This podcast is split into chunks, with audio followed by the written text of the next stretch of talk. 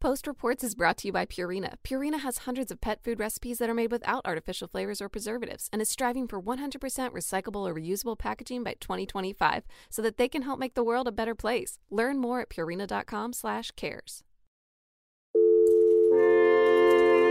From the newsroom of the Washington Post. Hallo, Herr Jung. Hier ist die Luisa Beck von der Washington Post. Hi, this is Beth Reinhardt at the Washington Post. It's Lori Aratani over at the Post. I'm good. This is Post Reports. I'm Martine Powers. It's Monday, July 20th. Today, aggressive and unwelcome policing by federal law enforcement in Portland, and remembering an original freedom fighter.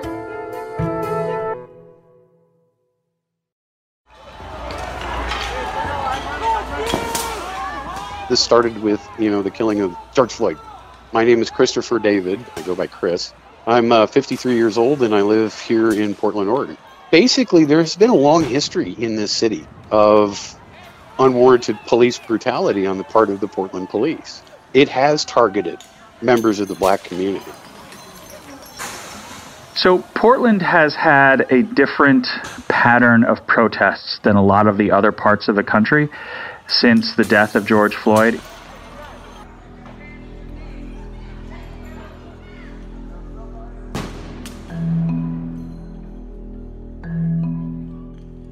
If you remember what happened in so many cities right after his death, there were very intense protests. They got bigger for a while, and there was in, in a lot of cities some degree of property destruction and, and conflicts, confrontations between protesters and police. But then at some point, a lot of those confrontations calmed down and petered out, and it went back to smaller, more peaceful marches. Portland has been different. My name is Devlin Barrett. I'm a reporter with the Washington Post, where I cover uh, the Justice Department and the FBI. What happened in Portland, and it's partly because Portland has a different history of protest and a different relationship between protesters and police, is that in Portland, what you began to see is regular nightly confrontations between a, a relatively small group of very determined and very sort of uh, committed protesters slash people who were trying to graffiti things and, and shoot fireworks at the courthouse buildings.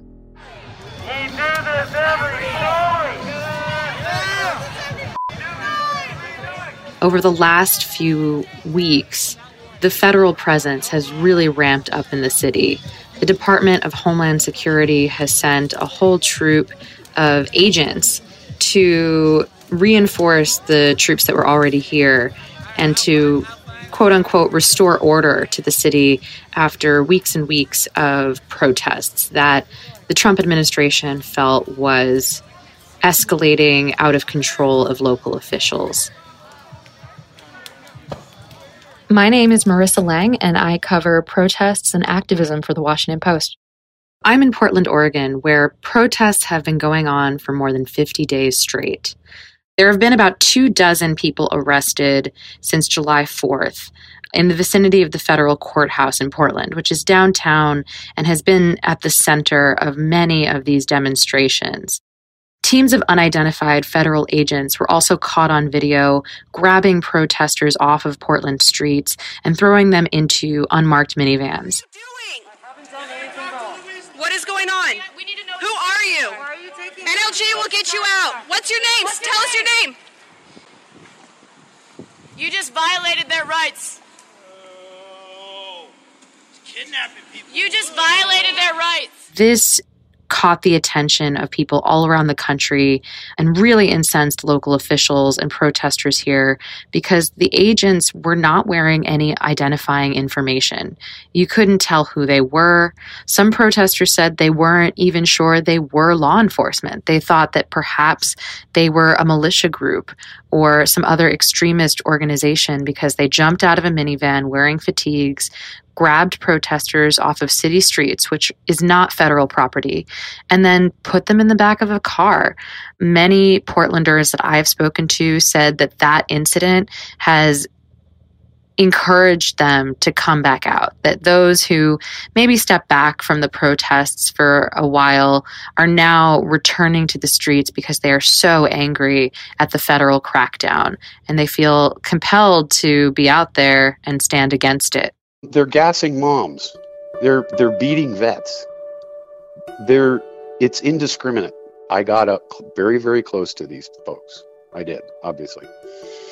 Close enough that they could beat me right? We're out there. Just, you know, the night that I got beat up, I spent an hour and a half listening to doctors from OHSU, Oregon Health Sciences University, talk about their experiences with treating protesters that had been gassed and beaten. What you have is a federal government, the Trump administration, arguing that what Portland really needs is for law enforcement to get tough on the protesters and city officials, Democrats, arguing what Portland really needs is for the federal officials to stop sending in more personnel and military gear and, and you know all these rifles and just try to calm the situation. So, in some ways, it seems like this is turning into a conflict not just between protesters and law enforcement or even protesters and the federal government, but city officials and the federal government, with these city officials saying, What are you doing? Like, why are you here in our city? And why are you responding to these protests in this really aggressive, scary way? Very much so. The relationship between the Trump administration and the Portland city government could not be worse right now and it creates a whole other level of difficulty in terms of trying to get a handle on what's happening in Portland every night. And I'm curious what you think are the implications of this, of, of the fact that protesters at least say that they that these law enforcement agents are not identifiable. And at least from an optics perspective, it seems like something kind of like secret police. So, a couple things. One, it's very, very common for police to, in any place, in any jurisdiction, to use unmarked vehicles. I, I, don't think really unmarked vehicles really means very much in the form of police work, or if it does, then we would have to start changing policies all around the country. But the larger, more troubling thing, I think, for a lot of even law enforcement officials themselves is this notion that people are essentially being arrested without any sort of identifier of who is doing the arresting.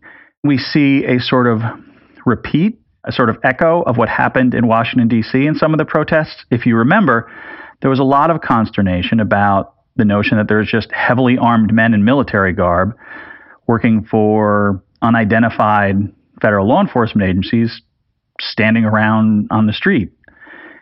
Here, we're seeing something slightly different, which is, you know, people actually grabbing guys and taking them into custody but the same the same basic disagreement exists in both instances, which is that the federal government says, no, no, these guys are identifying themselves, and the people on the street are saying, no, actually they're not.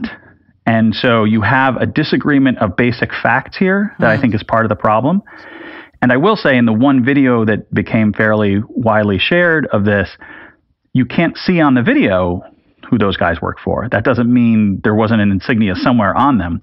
But remember, a lot of this is happening in the dark, and a lot of people are wearing masks both for, you know, sort of health reasons and just, you know, confrontation reasons. Mm-hmm. And so this all gets much more complicated much more quickly because people don't really know in, in the heat of the moment sometimes what's actually happening. Hmm. So, when it comes to this larger question that city officials are raising of why is the federal government even here? Why are they staking their turf when it comes to these protests? What does the Trump administration say in response to that about why it's so important for them to be confronting these protesters in this way? What the president has said and what his uh, members of his administration have said is that if city governments, and they tend to call them Democrat city governments, liberal city governments, aren't willing to en- enforce the rule of law on city streets, then the federal government has to do it for them. That's the Trump administration's argument. Chad Wolf, the acting secretary for Homeland Security, went to Portland last week and he basically threw down the gauntlet. In an interview with Fox News, he said So earlier this week, I called not only the mayor, but the governor. Uh, I offered DHS support to help them locally address the situation that's going on in Portland. Uh, and their only response was, please pack up and go home. Uh, and that's just not going to happen on my watch. So we need to make sure that we're supporting our law enforcement officers here. Uh, and making sure that they're going to continue to protect the federal courthouse here. That's what the DHS does. Uh, that's our mission. We're not going to abdicate our mission, our responsibilities. Uh, however, whatever the local leadership here is telling us, we're going to do our job. Uh, we're going to do it professionally, uh, but we're not going to have these violent anarchists uh, who show up about the same time every night uh, for a, a, series of hours and having that federal destruction to property. And we're not going to do what the Portland officials have asked, which is, you know, to send send these guys home the pushback has been from local city officials is the federal agents are making it worse. The federal agents are so confrontational and so aggressive that we're seeing more of these confrontations, not less. And if the point is to see less of these confrontations, then the federal agents should leave. Now, what you saw over this last weekend was that more and more people were coming out on the street to protest. So it'll be interesting to see what lesson the Trump administration takes from that, if any, because some folks in the administration are arguing that, well, this should be our model in any city that has, you know, significant protests and significant graffiti and significant confrontations between police and protesters. And it will be interesting to see if the Trump administration really does attempt to bring sort of the Portland version of federal law enforcement to other cities. Because, uh, at least from what you're describing, it sounds like the federal law enforcement presence there is actually making things worse and inciting more people to come out. And it feels like it's pretty counter to whatever you would think the federal government's end goal is. Well, so certainly that's the argument being made by Portland city officials. But also, you know, one of the big arguments that's that's happened since all of these protests over the George Floyd killing began is what is the best way to deal with mass unrest in the street? Is it to, you know, sort of the, the Trump administration model of lock it down, you know, hammer home the message as as hard as you need to, that this that lawlessness or graffiti or property destruction just simply will not be tolerated in any way, shape, or form? Or is it to seek to reduce confrontation and conflict as much as possible so that there's just fewer people in the street and there's and there's less anger in the street? That is the debate that's happening all around the country to different degrees, but especially in Portland. Devlin Barrett covers national security and law enforcement for The Post. Marissa Lang covers activism and protests for The Post.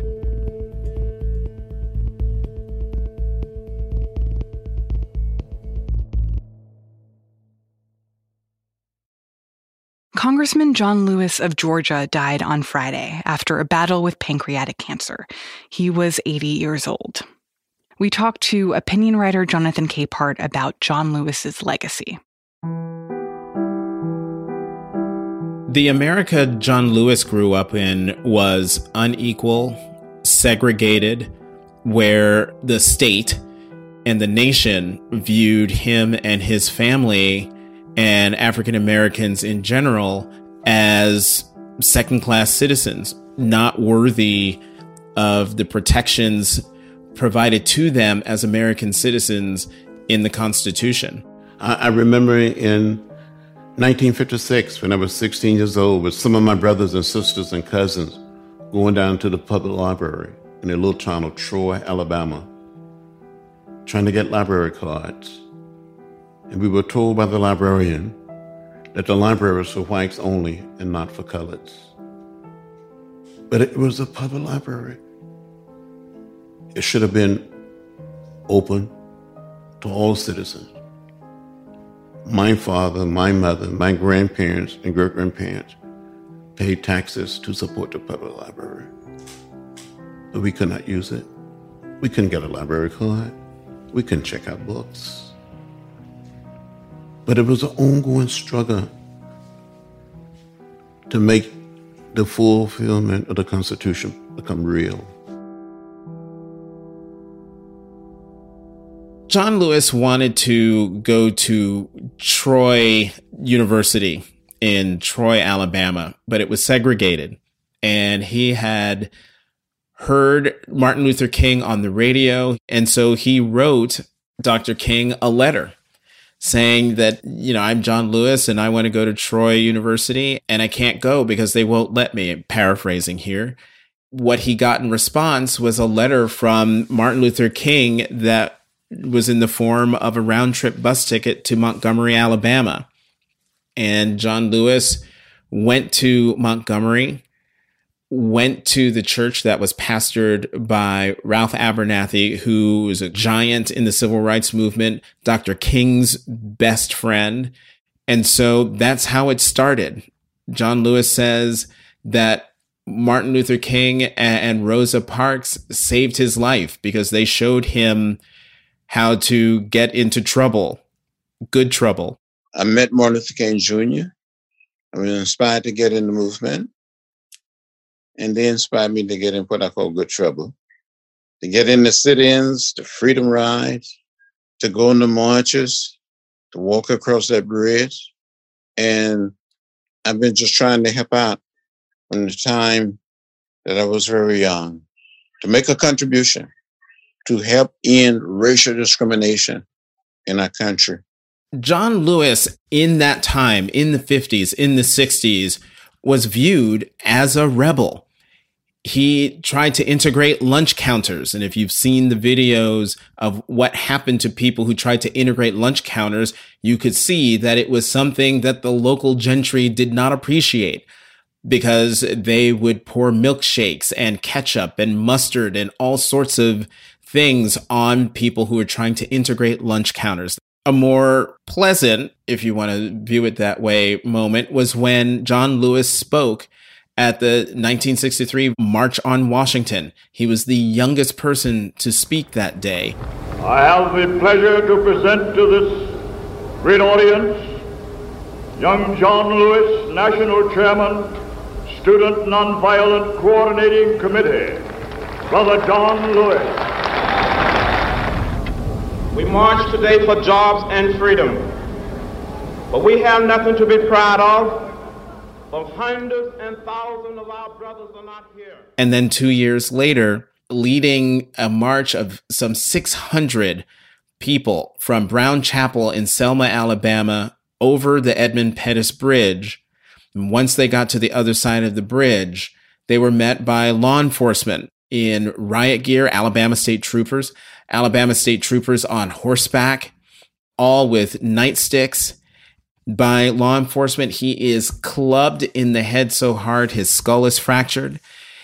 Those are the things that John Lewis did and took part in that made him an icon, that made him a conscience of the Congress as he was known. And also, it was an activism that never left him. I had a feeling from listening to speeches, uh, reading books, that we had everything in the Constitution. We just had to make it whole. We had to interpret the essence of the Constitution. So we wanted America. We wanted America. We wanted our people to live up to the spirit of the Constitution. I interviewed Congressman Lewis last month about the new documentary, John Lewis Good Trouble, that chronicles his life from before he was a civil rights participant and leader and icon through the present day. The timing of the release of that documentary could not have been more fortuitous in that the nation was primed to hear the story of John Lewis. The nation was traumatized. They had watched a black man die before their eyes over eight minutes and 46 excruciating seconds. They heard him plea for his life, call out for his mother, saying, I can't breathe, with the knee of a white police officer on his neck. For someone like John Lewis, that moment was a continuation of the fight that he began six decades earlier. But in talking to him, he was not someone who viewed the renewed activism from a point of despair. He viewed it as a continuation of the work. he knew how hard it was to achieve the gains that he and other civil rights leaders and um, non leaders were able to achieve. He said that he was moved by the activism and the taking to the streets that he witnessed. I've been deeply moved and inspired by seeing the hundreds and thousands of citizens getting involved in peaceful, nonviolent protests to dramatize the issue that we must stop allowing people to become the victim of police violence. You know, I stood with him on top of a building that overlooked Black Lives Matter Plaza. And he stood there silently looking down at the street below.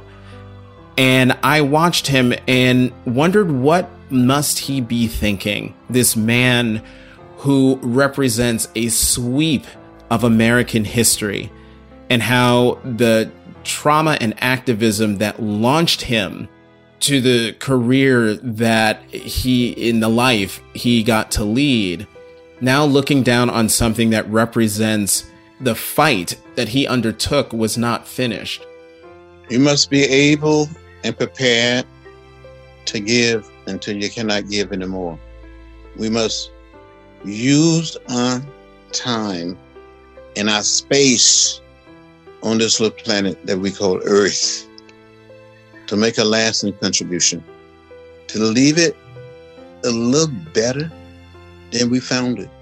And now that need is greater than ever before. And that was John Lewis. He kept pushing and fighting until the very last day. Jonathan Capehart is an opinions writer for The Post and host of the Cape Up podcast. The clips of John Lewis you heard were from that podcast and from Constitutional, hosted by Lillian Cunningham. You can find links to both of those podcasts at postreports.com.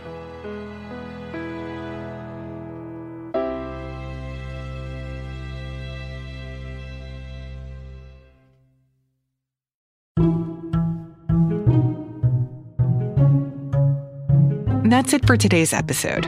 Thanks for listening.